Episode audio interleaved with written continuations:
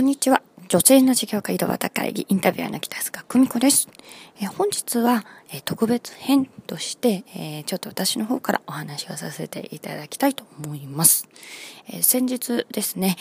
私のポッドキャストを始めるきっかけになった、ネットの世界では有名な菅智明さんの、販売力向上会議という一日中ネットだったりリアルだったりで結果を出している方々の講演を聞くという機会がありまして、朝から8時間ぐらいですかね、ずっとお話を聞きに行ってました。私はですね、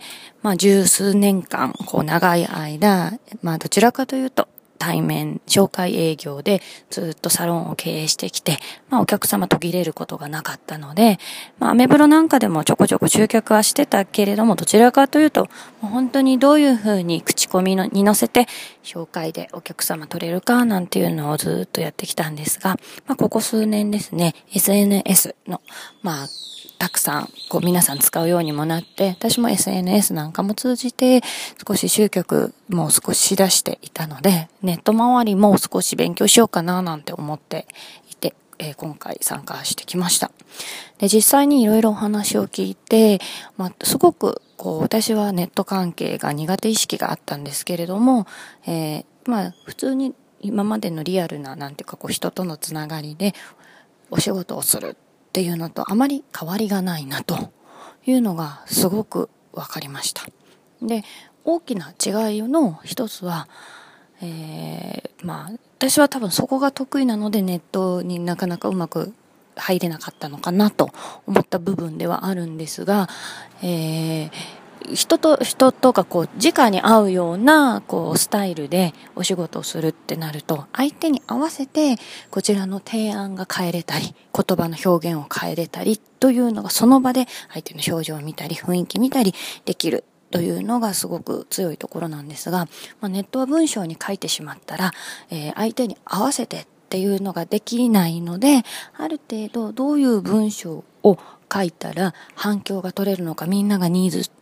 必要としてるのかということを数字で判断していかなければいけない。で、その場で変えるわけにはいかないというのが、大きな違いだなっていうのをちょっと勉強会に行って私自身感じさせていただいたんですね。ということは、もちろん私なんか長年人と切磋琢磨しながらというか、人に触れ合ってきたので、多分この人はこういうふうに考えて、こういうふうにアプローチをしてあげると、気持ちがいいんだなとか、興味を持ってくれるなっていうのが分かるようになってきたんですが、それをですね、ネットの表現、文章だったりとか、あと映像だったり、そういったものを通じて同じようにトライアンドエラーをして、どういうふうにしたら今の現状の人たちに、役に立つのかななんていうところを追求していくと、ある程度うまくいくんじゃないかななんていうヒントを得て帰ってきました。で、そのネットの環境なんかについては私もまだまだなので、これから、今まで通りですね、女性の事業家井戸端会議ではいろんなうまくやってる女性の方なんていうのにクローズアップはさせていただくんですけれども、そういったですね、皆さん自身に使っていただけるようなノウハウのような提供も少しずつですね増やしていきながら、また、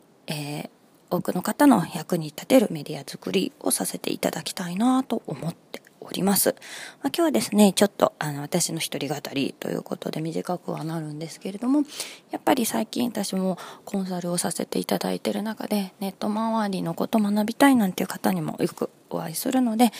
そういったところ、一緒に皆さんと学んでいけるようにと思って、今日はこういった内容にさせていただきました。